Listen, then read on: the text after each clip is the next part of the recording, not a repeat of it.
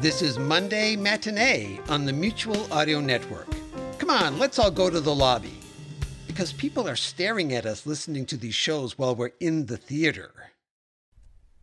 The following audio drama is rated PG for parental guidance. Good evening, ladies and gentlemen. This is Charles C. Shaw speaking. KTSA is honored this evening by the presence in our studios of two great men the Honorable H.G. Wells, world famous British historian, author, and student of world affairs, and Mr. Orson Welles, the genius of stage, screen, and radio.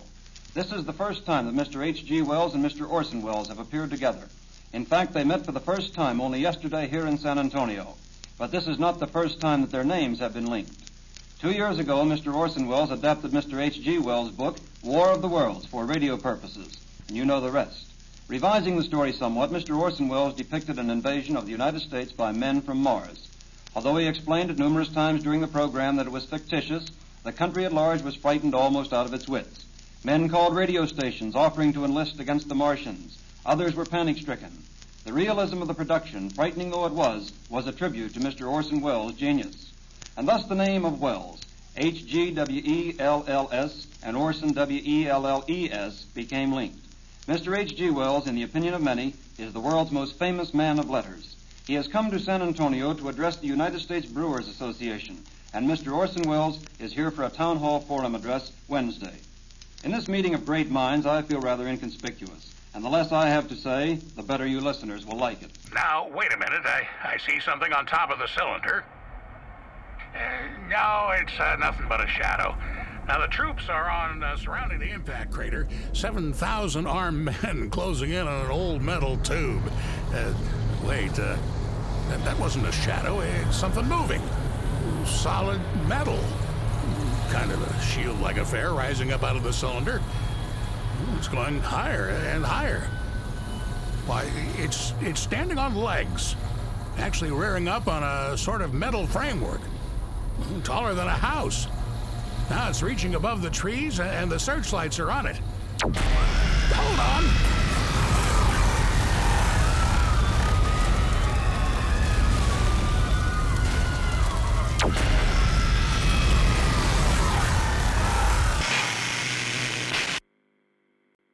Ladies and gentlemen, I have a grave announcement to make. Incredible as it may seem, both the observations of science and the evidence of our own eyes and ears lead to the inescapable assumption that those strange beings are the vanguard of an invading army from the planet Mars.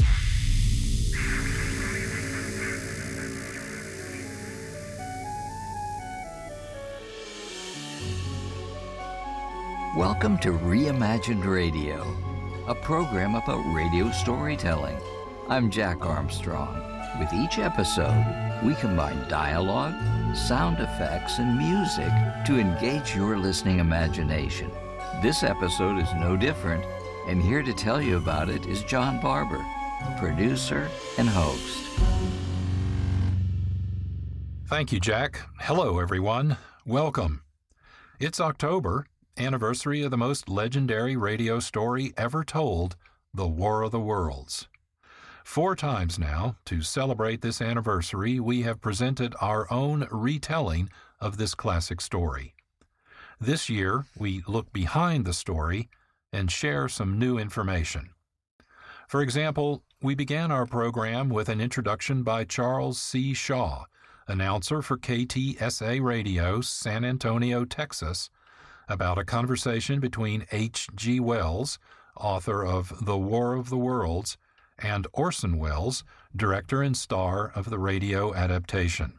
The conversation was recorded just before Halloween, 1940, two years after the initial broadcast of The War of the Worlds. We'll hear that conversation later in the program.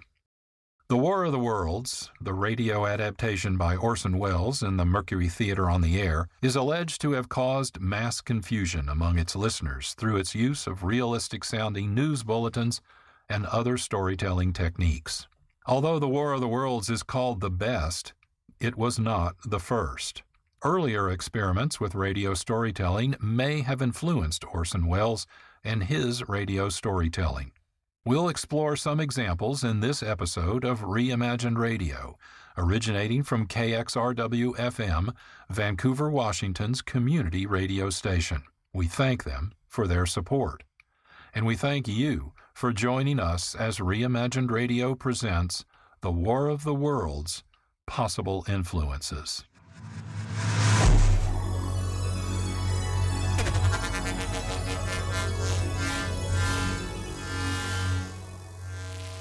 In 1938, radio storytelling was new, full of promise, but untested. On Halloween Eve, 30 October, Orson Welles and the Mercury Theater on the Air used authentic sounding break in news announcements, some seemingly live on location, to advance the narration of their radio dramatization of the H.G. Wells novel The War of the Worlds.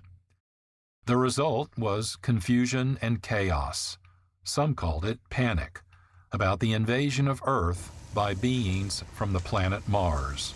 What was the first inkling you had that something was wrong? Have you make any specific changes in any programs that were already scheduled, such as next week, for instance? Have you altered your plans for future programs in any way as a result of this incident? Do you think that this will cause uh, the curbing of uh, radio bulletins on the air today? Mr. Welles, why did you use local times? The next morning, the star and director, Orson Welles, was summoned to the Columbia Broadcasting Building in New York City to explain himself to reporters. Do you think, Mr. Welles, that you might have taken unfair advantage of the public in using a method as a conveyance for authentic news? I don't believe that I have since. It is not a method original with me. It is used by many radio programs.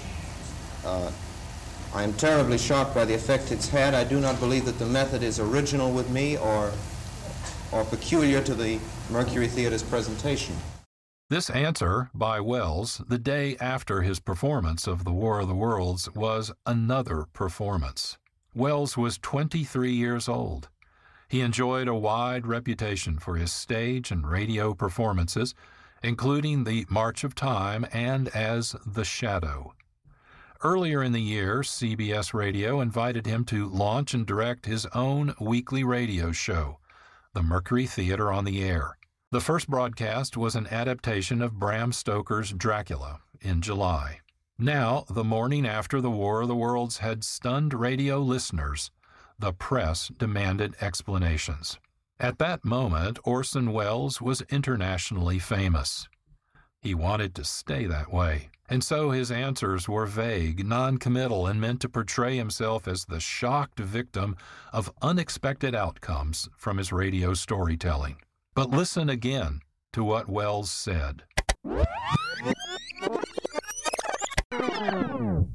I'm terribly shocked by the effect it's had. I do not believe that the method is original with me or, or peculiar to the Mercury Theater's presentation. Was Welles saying that other radio programs used unusual approaches to propel their narratives? Could Welles have been influenced by other programs as he prepared his radio performance?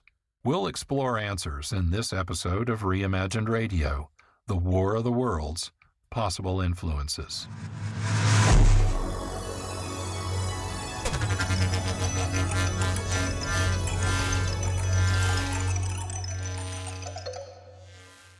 The War of the Worlds, directed by and starring Orson Welles, was heard live across the country on Halloween Eve, 1938. Thousands of listeners believed they were hearing events as they unfolded. Callers throughout the southeast are reporting a planet struck in New Jersey with monsters, and anywhere from 40 to 7,000 people were killed. One telephone caller said she had loaded all her children in the car and filled it with gasoline and was going somewhere. Where was it safe? She wanted to know. A man returned home in the midst of the broadcast and found his wife with a bottle of poison in her hand, screaming, quote, I'd rather die this way than like that, unquote. Marion Thorigard, here to divorce Hilsa Thorigard, collapsed, fearing his wife and children in New York had been killed. Upon reviving, he immediately started east in hope of aiding the wife he was here to divorce. One woman declared she could see the fire and told the Boston Globe she and others in her neighborhood were getting out of here.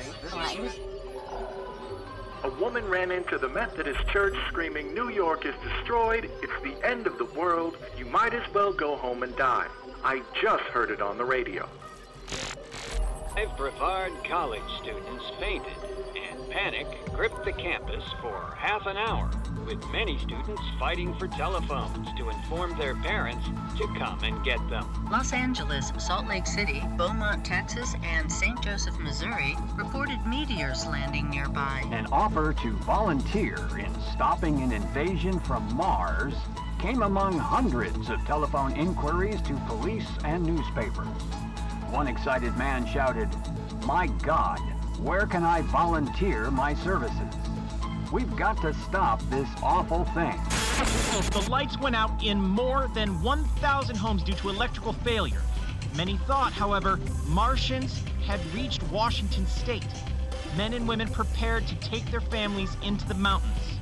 Telephone callers report they are praying.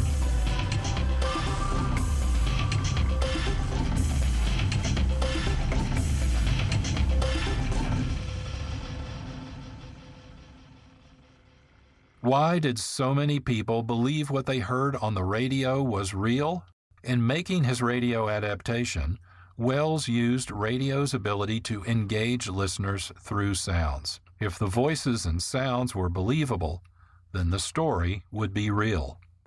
Listeners would consider themselves present in the story, on location, at the time of its happening. To increase the sense of immediacy, Welles changed the location from England to New Jersey and surrounding areas, and used the ability of radio to bring sounds from different, distant locations to tell the story from different perspectives using different voices. For example, the first location change happens as the story begins. Good evening, ladies and gentlemen. From the Meridian Room in the Park Plaza Hotel in New York City, we bring you the music of Ramon Raquello and his orchestra. With a touch of the Spanish, Ramon Raquello leads off with La Cumparsita.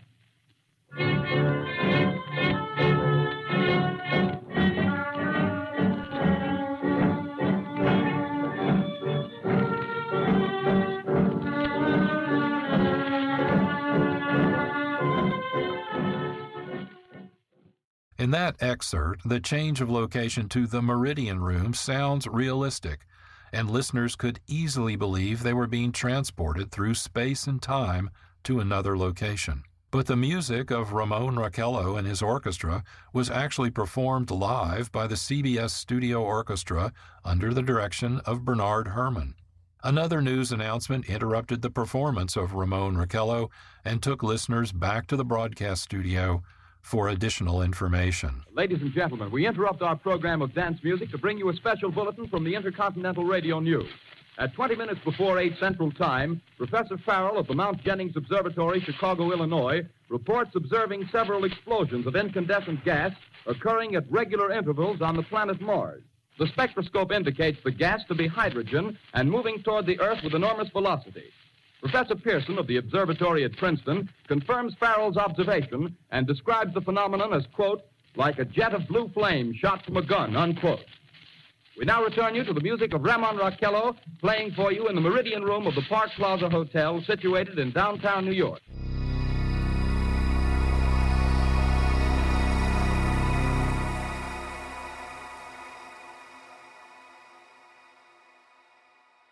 Throughout September 1938, American radio had used news announcements to update listeners about ominous events in Nazi Germany. Adolf Hitler was calling for the annexation of Austria and the autonomy of the Sudetenland, an area along the Czechoslovakia border. Primarily through the efforts of radio announcer H.V. Kaltenborn, listeners were kept up to date on each new negotiation between Hitler and other world leaders. On October 3rd, Nazi troops had occupied the entire Sudetenland. The shadow of World War was in the air and on the air. Welles knew that such break in news announcements provided opportunities to introduce different perspectives and narrators, not just radio announcers, but also eyewitnesses. As a result, the story could become more engaging, more immersive, more believable, especially if the listening audience was already feeling uncomfortable, uncertain, and so more bulletins followed. One asked observatories around the country to keep watch for unusual activity on the surface of the planet Mars. Another teased an upcoming interview with Professor Pearson at the Princeton Observatory. That interview itself was interrupted by a news bulletin read to the audience by reporter Carl Phillips. Ladies and gentlemen, I shall read you a wire addressed to Professor Pearson from Dr. Gray of the Natural History Museum, New York. Quote, 9.15 p.m. Eastern Standard Time. Seismograph registered shock of almost earthquake intensity occurring within a radius of 20 miles of Princeton.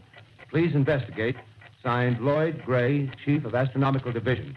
Unquote. From this point, the story proceeds as a series of on location reports. Grover's Mill, New Jersey, the Watchung Mountains, the New Jersey State Capitol in Trenton, the nation's capital in Washington, D.C., for an address by the Secretary of the Interior, and finally to New York City, where humankind is defeated by Martian fighting machines.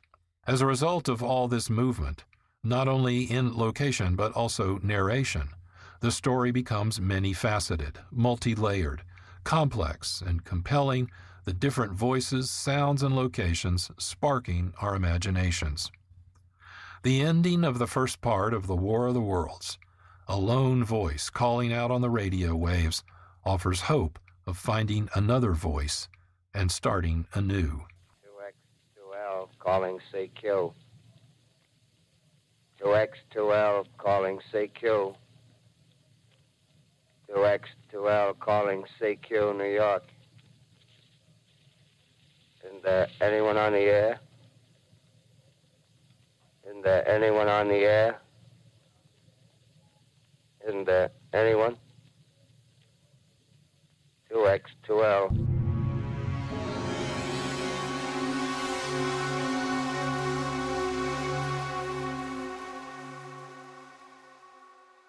We know that Welles's use of news bulletins was purposeful, part of his narrative technique.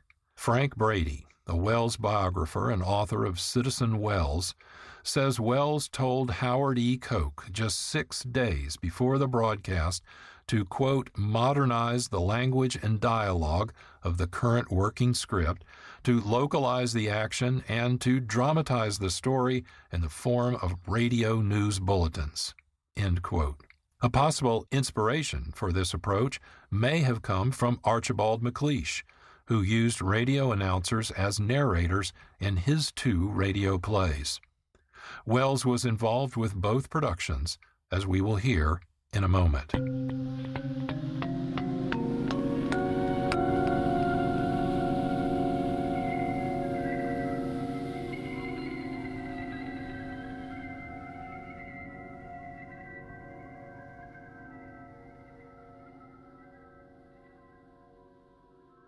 This is Reimagined Radio. In this episode, we are celebrating the legendary radio story The War of the Worlds by Orson Welles and the Mercury Theater on the Air. Rather than retelling this story, we are examining possible influences and presenting some new information. Orson Welles began his radio career in 1935 with uncredited appearances on The March of Time, a weekly documentary news program sponsored by Time magazine. Each episode of The March of Time was structured as a news report, live and at the location of the historical event. Veteran CBS News announcers narrated the episodes. Skilled voice actors mimicked dialects and voice patterns of famous individuals. Through the March of Time, Welles met Archibald MacLeish, lawyer, Pulitzer Prize winning poet, and congressional librarian who was writing radio plays. Through observing productions for the March of Time series, MacLeish was inspired to use radio reporters as major narrators, and he was inspired to use Welles for his voice and acting talents. MacLeish's first radio play, The Fall of the City, was broadcast 11 April 1937 as an episode of the CBS experimental radio storytelling series, The Columbia Workshop. The play was set as a radio broadcast. Welles voiced the role of the announcer who described everything he saw and heard in the central plaza of an unnamed city where thousands of citizens awaited the arrival of an unnamed dictator. Inspired in part by the growing fascism in Germany and Italy just before the start of World War II, the fall of the city was very successful for both MacLeish and Welles. Today, the fall of the city is often cited as the best example of the artistic potential of radio broadcasting in terms of both stylistic innovation and social power. MacLeish's second radio play was Air Raid. It was broadcast on the Columbia Workshop 27 October 1938, just three days before the War of the Worlds. There are connections with Welles, as we will see soon. But first, let's listen to this excerpt from Air Raid by Archibald MacLeish. You are 28 miles from the eastern border. You are up on top of a town on a kind of tenement. You are staring out to eastward toward the sun. We have seen nothing and heard nothing. If they left at dawn, we should have heard them. We have seen nothing at all. We have heard nothing. The town is very quiet and orderly. There's the siren, the signal. They've picked them up at the border. Listen, we hear them. We can't see them. We hear the shearing metal. We hear the tearing air. They are many. Hard to guess how many.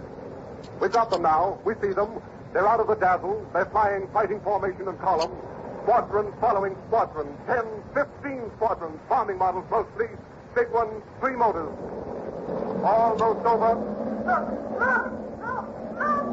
They're changing formations. They're banking. The whole plane is banking. Sun sweeping to flank. Flank anchored and climbing. Climbing bank into line.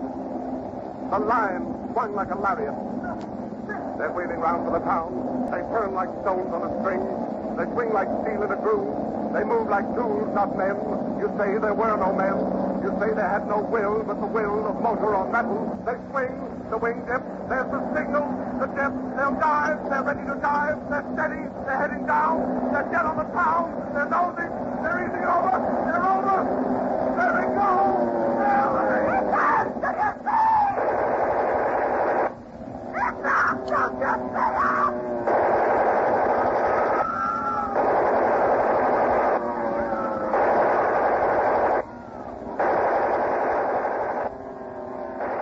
Inspired by the 1937 bombing of Guernica, Spain by Nazi German airplanes during the Spanish Civil War, Archibald MacLeish worked on Air Raid seven months prior to its debut. As he did for The Fall of the City, MacLeish wanted Orson Welles to read the part of the location reporter, but Welles declined. However, a photograph shows Welles talking with writer MacLeish, actor Ray Collins, and director William N. Robson during a rehearsal for Air Raid. What does all this mean? Well, we can point to Welles using reporter Carl Phillips as a major narrator for his adaptation of The War of the Worlds and suggest Welles drew inspiration from his direct experience with both The Fall of the City and Air Raid by Archibald MacLeish. Surely these experiences gave Welles ideas about what was possible with the new medium of radio, then just a decade old.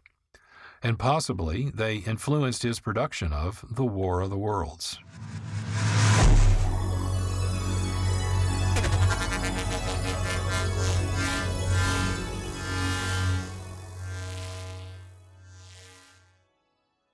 You are listening to Reimagined Radio. Our episode is The War of the Worlds Possible Influences. We are exploring radio stories and storytelling techniques that may have influenced the production of The War of the Worlds by Orson Welles in 1938.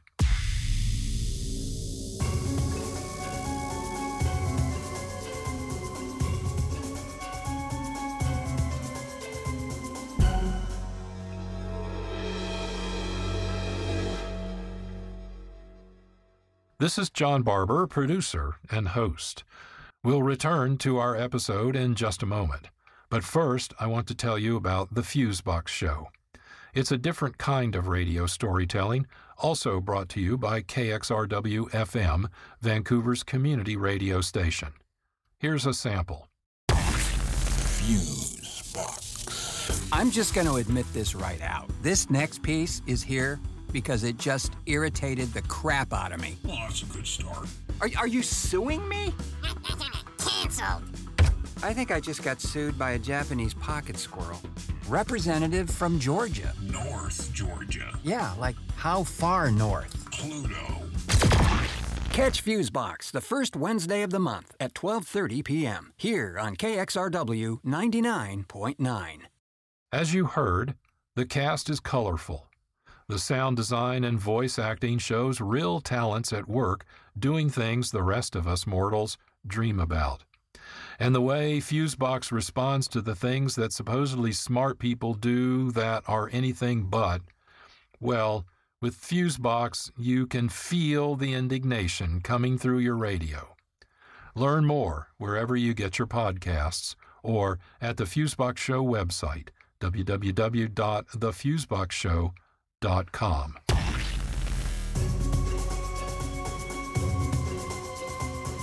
This is Reimagined Radio, and we are exploring possible influences on the production of The War of the Worlds by Orson Welles and the Mercury Theater on the Air. This is John Barber, producer and host. Earlier, we learned that Orson Welles asked scriptwriter Howard E. Koch to make significant changes to the radio adaptation of The War of the Worlds, the 1898 novel by H.G. Wells, just six days before broadcast. We also learned of Welles's involvement in two radio plays by Archibald MacLeish, The Fall of the City and Air Raid. Now, here's something new. Welles worked close to deadlines. In this recording, Orson Welles tells film director Peter Bogdanovich about his production schedule for episodes of the Mercury Theater on the Air. Because I only rehearsed one day for the shows. And all the, all the technical side was worked out before, and then I revised it Mm-hmm. to everybody's irritation dramatically and all that, and put their backs up every week. Yeah, that's no good. Let's do it another way, you know, all that. Yeah. But that's the way you used to do all the shows. You, they'd get it ready, and then you'd come in and... They did a recording of the show Oh, which- with a skeleton cast of cheap actors and the sound effects and the script. And I would sometimes listen to it and always read their script. And I had four days until airtime to rewrite it or get another writer, everything, and go again. That was the way it went. But the actual recording was done... Uh, There was never a record. It was I mean, live. live, yeah. but the pre- preparation took one day. Uh, That's right. With the, all the actors. Short day, yeah. About five or six hours. That was Orson Welles describing rehearsing performances by the Mercury Theater on the Air only once before they were performed for live broadcast. Welles was familiar with Air Raid months earlier, and he heard the broadcast on 27 October 1938, just three days before his own broadcast of The War of the Worlds. Given his production schedule, there would have been time and opportunity to make changes.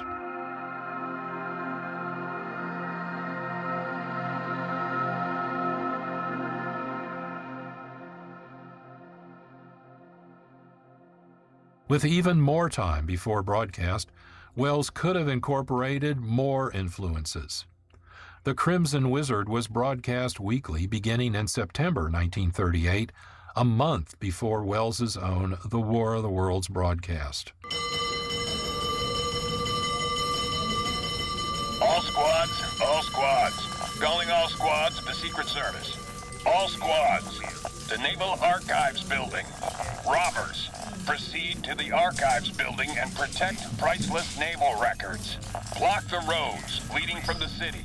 Stop and question suspicious motorists. It's the Red Circle. Communist spies. There's a Red Circle spy in every street. Broadcast on WGN Chicago, Illinois, every Friday beginning 30 September 1938, episodes of The Crimson Wizard were extensively transcribed in the color graphics section of the Sunday Tribune. Episodes featured the brilliant hunchback scientist Peter Quill using his scientific ingenuity to defend America against a communist spy ring the Red Circle. No recordings of the Crimson Wizard are known to exist. We used the transcription of the first episode to create the sample you just heard. Notice that it featured a kind of a break in news bulletin. What does this mean? Perhaps nothing. There is no direct evidence that Welles was influenced in any way by the Crimson Wizard radio series in producing his own adaptation of The War of the Worlds. But it's possible that he knew of this radio drama series, which would have hinted again at the potential for different approaches to radio storytelling.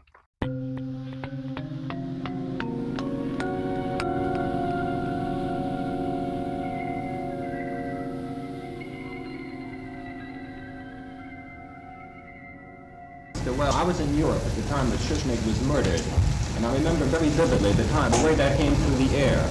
I should say that your presentation last night was even more dramatic and more realistic than the way the, the, Vienna, the Vienna radio station did theirs. Yes, the so in view of that, in view of that, don't you think that somebody here would have been able to gauge the reaction which in fact has occurred throughout the United States?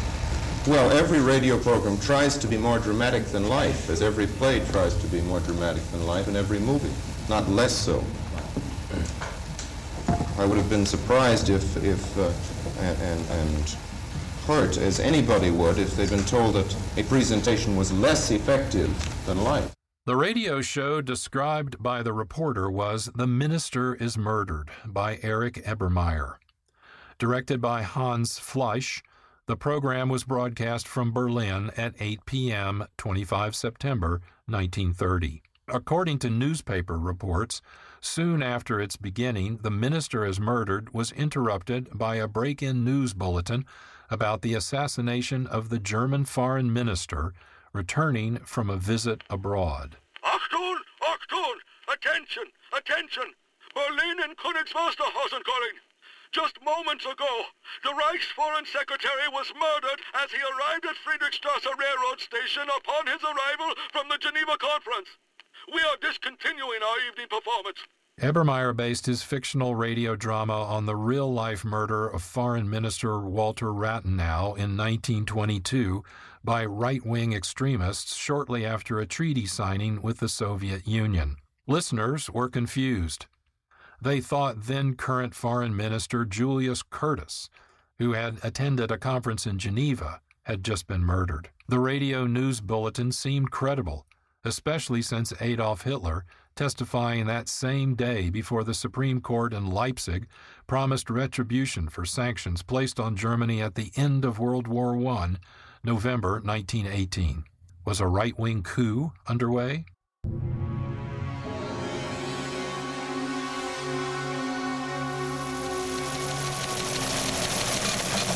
The Minister is Murdered was condemned in German newspapers. This grotesque nonsense? Did anyone consider how much greater these risks are in our day and age, which is full of mindlessly distributed rumors about coups and crises? Leaving aside the terrible lack of taste that rests in embedding these kinds of announcements in a radio play, did anyone actually bother to consider the potential consequences of having fragments of news like this picked up in other countries? The story by the Associated Press about the minister is murdered was repeated in several international and American newspapers, including the New York Times. This is the New York Times reporting. Several thousand radio listeners were recovering this forenoon from hearing what for a time they thought was a radio report that Foreign Minister Julius Curtius had been assassinated. Actually, what they heard was only a radio drama entitled The Minister is Murdered, in the course of which the radio announcer, the make-believe one in the play, interrupts a concert to announce excitedly that the German foreign minister has just been assassinated in the Friedrichstrasse railway station.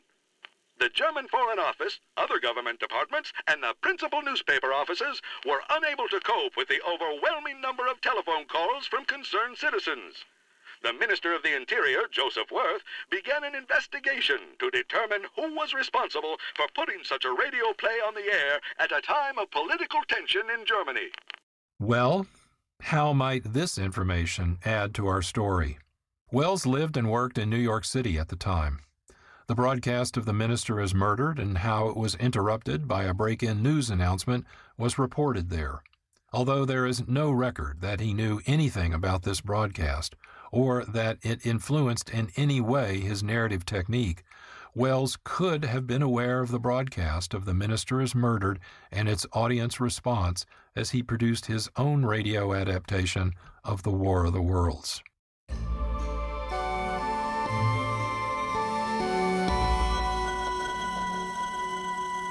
This is John Barber, producer and host of Reimagined Radio. With each episode, we combine voices, sound effects, and music to spark your imagination.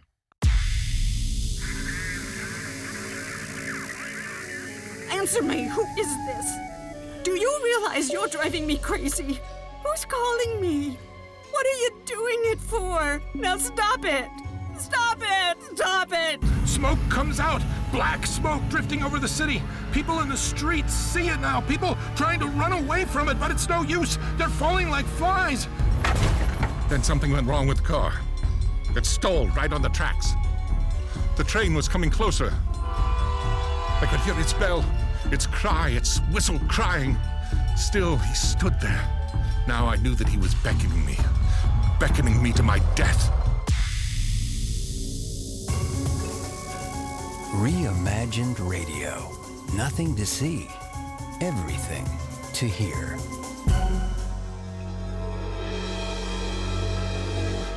Upcoming episodes of Reimagined Radio include next month's Hearing Voices, three oral histories retrieved from the Clark County Historical Museum.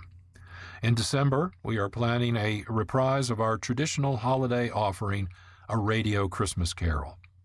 For 2023, we are working on more examples of radio storytelling, each with a common theme of discovery. Each will be brought to you by KXRW FM, Vancouver's community radio station. Join us each month for more interesting radio storytelling.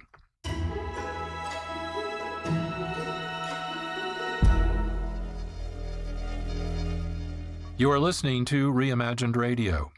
We're exploring possible influences on the production of The War of the Worlds by Orson Welles and the Mercury Theater on the Air, first broadcast October 1938, and now the most legendary radio story ever told. I'm John Barber, producer and host. Thanks for listening. So far, we have explored Welles's connection to Archibald MacLeish, author of two radio plays, The Fall of the City and Air Raid. Welles had a speaking role in the first and was involved in the production of the second. We considered two other radio plays, The Crimson Wizard and The Minister is Murdered, and how they might have influenced Welles's production of The War of the Worlds. There is one more radio drama we should consider. It was broadcast 12 years prior, on a snowy Saturday night, 16 January 1926, by BBC Radio. Listeners throughout Great Britain tuned in a program called Broadcasting the Barricades, written by Father Ronald Arbuthnot Knox, an English theologian, Catholic priest, and mystery writer. His Ronald Knox's Ten Commandments, written in 1935, are still used as reference by contemporary mystery writers. Broadcasting the Barricades originated in Edinburgh, Scotland, from station 2EH, in a room at the back of a music shop, and was relayed throughout the United Kingdom by station 2LO in London. Father Knox wrote and announced the program, which consisted of news bulletins about a variety of subjects cricket matches, an unemployed demonstration in Trafalgar Square led by Mr. Popplebury, secretary of the National Movement for Abolishing Theater Queues. The arrival in Southampton of famous American film actress Miss Joy Gush. The destruction of the Big Ben clock tower. The hanging of Mr. Wotherspoon, Minister of Traffic. And the destruction by explosion of the Savoy Hotel. No recording of the original broadcast was made, but the script was reprinted in several newspapers the next day. Father Knox included the script as a forgotten interlude in his book Essays and Satire, published in 1928.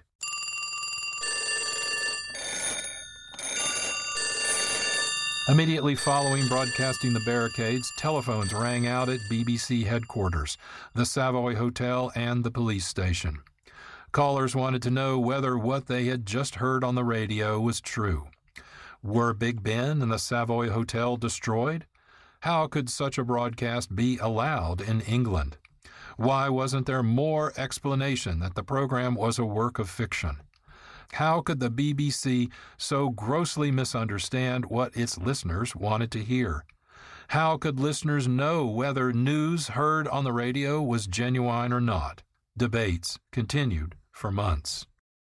The controversy passed, and Father Knox was heard again on BBC Radio, this time parodying a scientific talk. Illustrating the sounds, now made audible to the learned, of vegetables in pain.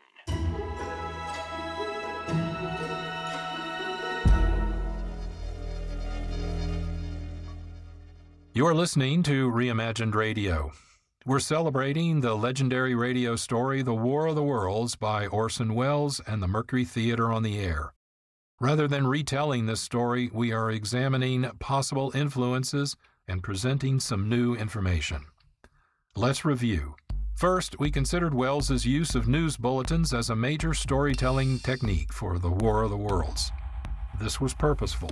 News bulletins provide multiple voices and perspectives. As a result, the story becomes many faceted, multi layered, complex, and compelling from the different voices, sounds, and locations that spark our imaginations. We explored a possible source for this practice and Welles' involvement with The March of Time, a weekly documentary news program. Each episode was structured as a news report, live and at the location of an historical event. Through the March of Time, Welles met Archibald MacLeish, a Pulitzer Prize winning poet and congressional librarian who was writing radio plays. The Fall of the City was set as a radio broadcast. Welles, as the announcer, described what he saw and heard in the central plaza of an unnamed city where thousands of citizens awaited the arrival of an unnamed dictator. MacLeish's second radio play was Air Raid. Welles was offered the part of the radio reporter, witnessing the bombing of a town during the Spanish Civil War by Nazi Germany aircraft, but did not accept the offer. He was nonetheless very aware of this radio play. From these sources, we can suggest Welles drew potential inspiration for his use of radio reporter Carl Phillips as one narrator for the War of the Worlds. Other narrators, other voices, other perspectives were provided by several break in news announcements. We also learned of three other radio plays The Crimson Wizard, The Minister is Murdered, and Broadcasting the Barricades that could have influenced Orson Welles' adaptation of The War of the Worlds. Which one do you think is the winner? Welles provided the answer in a recorded conversation with film director Peter Bogdanovich. Because I got the idea from a BBC show that had gone on the year before when a Catholic priest told how some communists had seized London. And a lot of people in London believed it. And I thought that'd be fun to do on a big scale. Let's have it from the outer space. That was how I got the idea. I didn't know that. Yeah. The BBC show Welles cites was Broadcasting the Barricades. And as we have heard, it was broadcast not the year before, as Welles claimed, but 12 years prior to his adaptation of The War of the Worlds. Welles is also confused about, quote, having it from outer space. That plotline comes from the 1898 H.G. Wells novel The War of the Worlds that Welles and others adapted for their Mercury Theater performance. By the way, the novel is one of the earliest to examine conflict between humans and extraterrestrials. You are listening to Reimagined Radio, our The War of the Worlds Possible Influences episode. Concluding remarks are next, but first, this request for your support. Hello, everyone. John Barber here, producer and host of Reimagined Radio, to encourage your support of KXRW FM, Vancouver's community radio station. You might not know it, but KXRW operates entirely on local support. Local support for community radio provides not only local programs, but also benefits the local economy and culture in which we live. Support for local community radio builds something that benefits everyone. If you already support community radio, thank you for your generosity. If not, please contact KXRW FM or your community radio station wherever you listen to this program and learn how to support their efforts. Thank you for your support.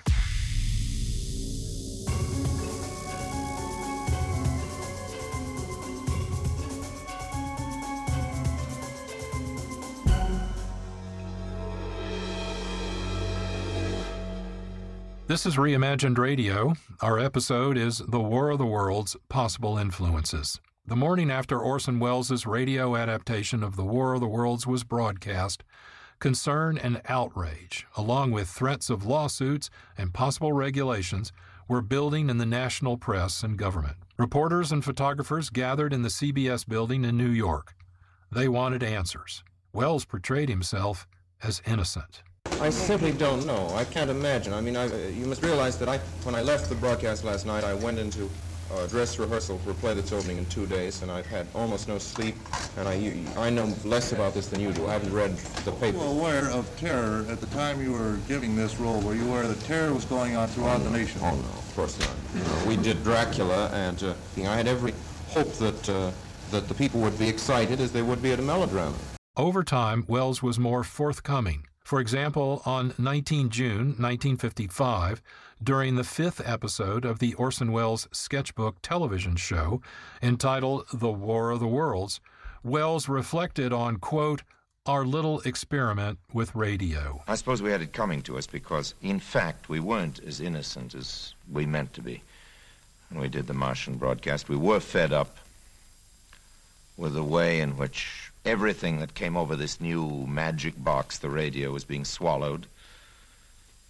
People, you know, do suspect what they read in the newspapers and what people tell them, but when the radio came, and I suppose now television, anything that came through that new machine was believed.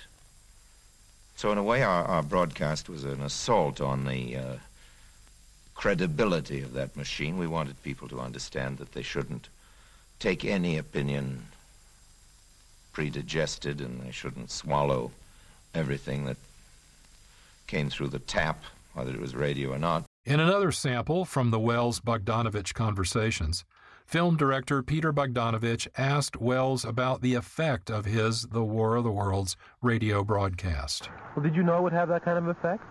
Only the size was a surprise. My idea was to was to send a lot of the lunatic fringe out. I just didn't know how widespread the fringe was. You mean how little, Yeah. how it wasn't a fringe? Yeah. In a 1 May 1975 interview with Thomas James Tom Snyder, host of The Tomorrow Show, a late night television talk show on the NBC television network, Welles said, There are pictures of me made that about three hours afterwards, looking as much as I could like as like an early Christian saint. I didn't know what I was doing, but uh, I'm afraid that I'm not as hypocritical as anybody could possibly get. from the Bogdanovich Welles conversations. We have this interesting remark by Welles about a good moment in his production of The War of the Worlds. It, it had good things. The uh, the technical use of silence, I think, was very effective when we said in the middle of it, you know, uh, is there anybody on the air? That was great. Is there anybody on the air? Big pause. Is there any? Yeah. And just great. left it. You know, it was all right. Yeah. We hope you won't mind, and in fact will enjoy, hearing again what we consider the best part of this story the final confrontation between humans and Martians. The lead up to the moment Welles thought was good, that last cry of humanity seeking another survivor. Enjoy as you listen now to this sample from our 2021 reimagined radio version of The War of the Worlds. Now they're lifting their metal hands. Vancouver! Vancouver, this is it! This is the end now. Smoke comes out. Black smoke drifting over the city. People in the streets see it now. People trying to run away from it, but it's no use. They're falling like flies. The smoke surrounding the base of Smith Tower, rising. 100 yards away. That's 50 feet.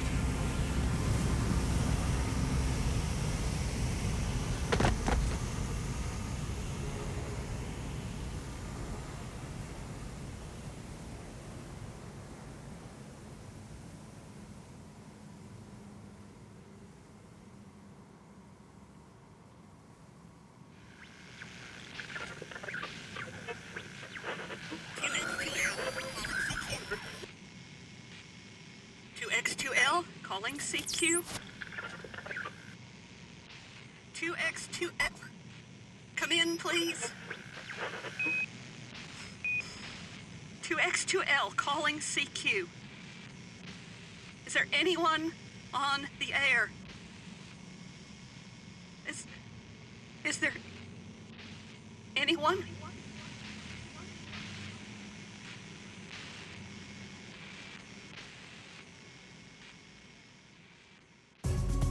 Reimagined Radio is produced with support from KXRW FM, Vancouver, Washington's community radio station. Content curation and script by John Barber. Music composition and post production by Mark Rose. Graphic design by Catherine Klaus. Our announcer is Jack Armstrong. This is John Barber, producer and host. Thanks again for listening. Now, before closing, we promised you the chance to hear the H.G. Wells and Orson Welles conversation we introduced at the beginning of our program. Here it is now. Could I interest you, gentlemen, in a discussion of Mr. Orson Welles' broadcast of Mr. H.G. Wells' book, The War of the Worlds? You turning the meeting over to us, sir? I am for the moment. He's turning it over to us. Well, I've had uh, uh, a series of the most delightful experiences seem to, since I came to America. But the best thing that has happened so far is meeting my little namesake here, Orson. I find him the most delightful uh, uh, carrier. He carries my name and an extra E that I hope he'll drop sooner or later. See no sense in it. And uh, I've uh, known his work before he made this sensational Halloween uh, spree. Are you sure there was such a panic in America, or wasn't it your Halloween fun? I think that's the nicest thing that a, that a, a, a man from England could possibly say about the men from Mars. because uh, uh, Mr. Hitler made a good deal of sport of it, you know, and sp- actually spoke of it in the great Munich speech, you know. Mm. And there were floats and Nazi he hadn't parades much showing. else to say. That's right. There's much else to say. And it's supposed to show the corrupt condition and decadent uh, uh, state of affairs in democracies that the War of the World went over as well as it did. I, I think it's very nice of Mr. Wells to say that uh, not only I didn't mean it, but the American people didn't mean it. I That was our impression in England. We had articles about it, and people said, Have you never heard of Halloween in America when everybody pretends to see ghosts? Mm. Well, the uh, there was some excitement caused. I uh, really can't uh, belittle the amount that was caused, but I think that the people uh, got over it very quickly, don't what you? kind of excitement? Mr. H.G. Wells wants to know if the excitement wasn't the same kind of excitement that we extract from uh, a practical joke in which somebody puts a sheet over his head and says, boo. I don't think anybody believes that that individual is a ghost, but we do scream and yell and, and rush down the hall. And that's just about what happened. That's that's a very excellent description of what. You, you aren't quite serious in America yet. you haven't got the war right under your uh, chins, and the consequences you can still uh, play with ideas of terror and conflict.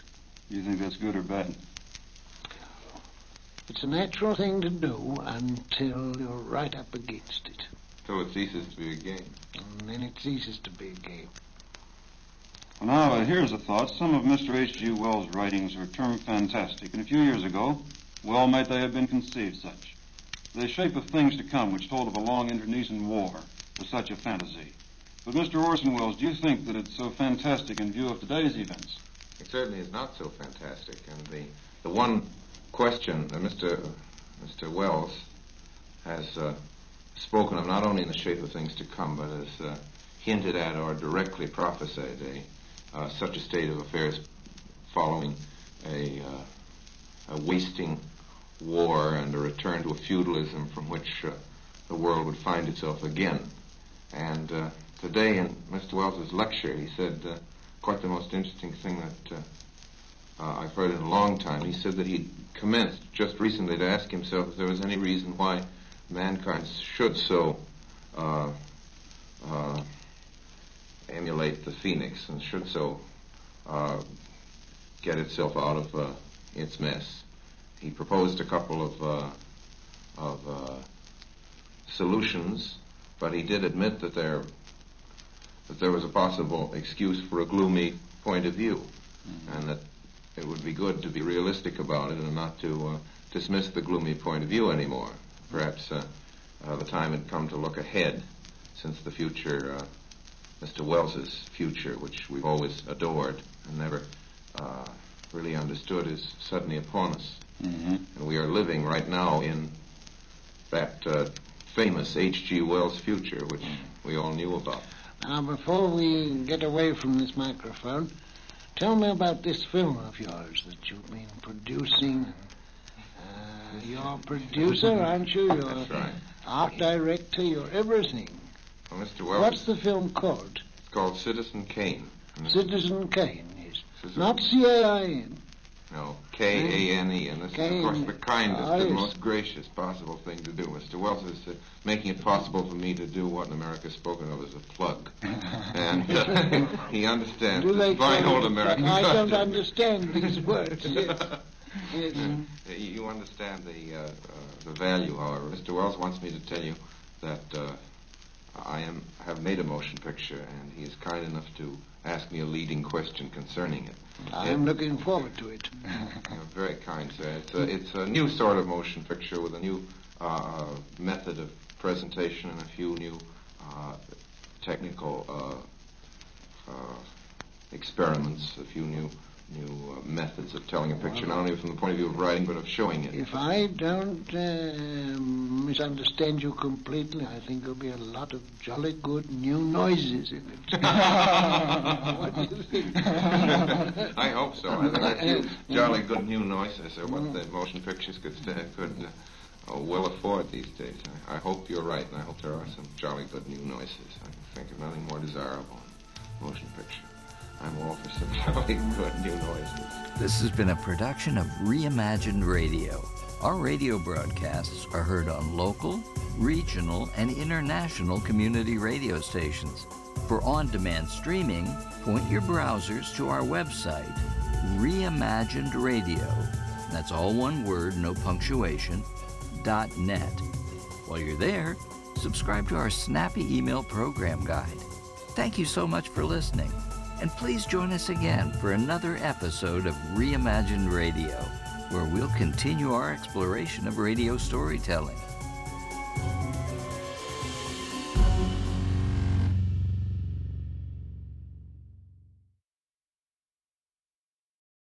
You're tuned into Monday Matinee on the Mutual Audio Network. Tomorrow is All Things Horror on Tuesday Terrors.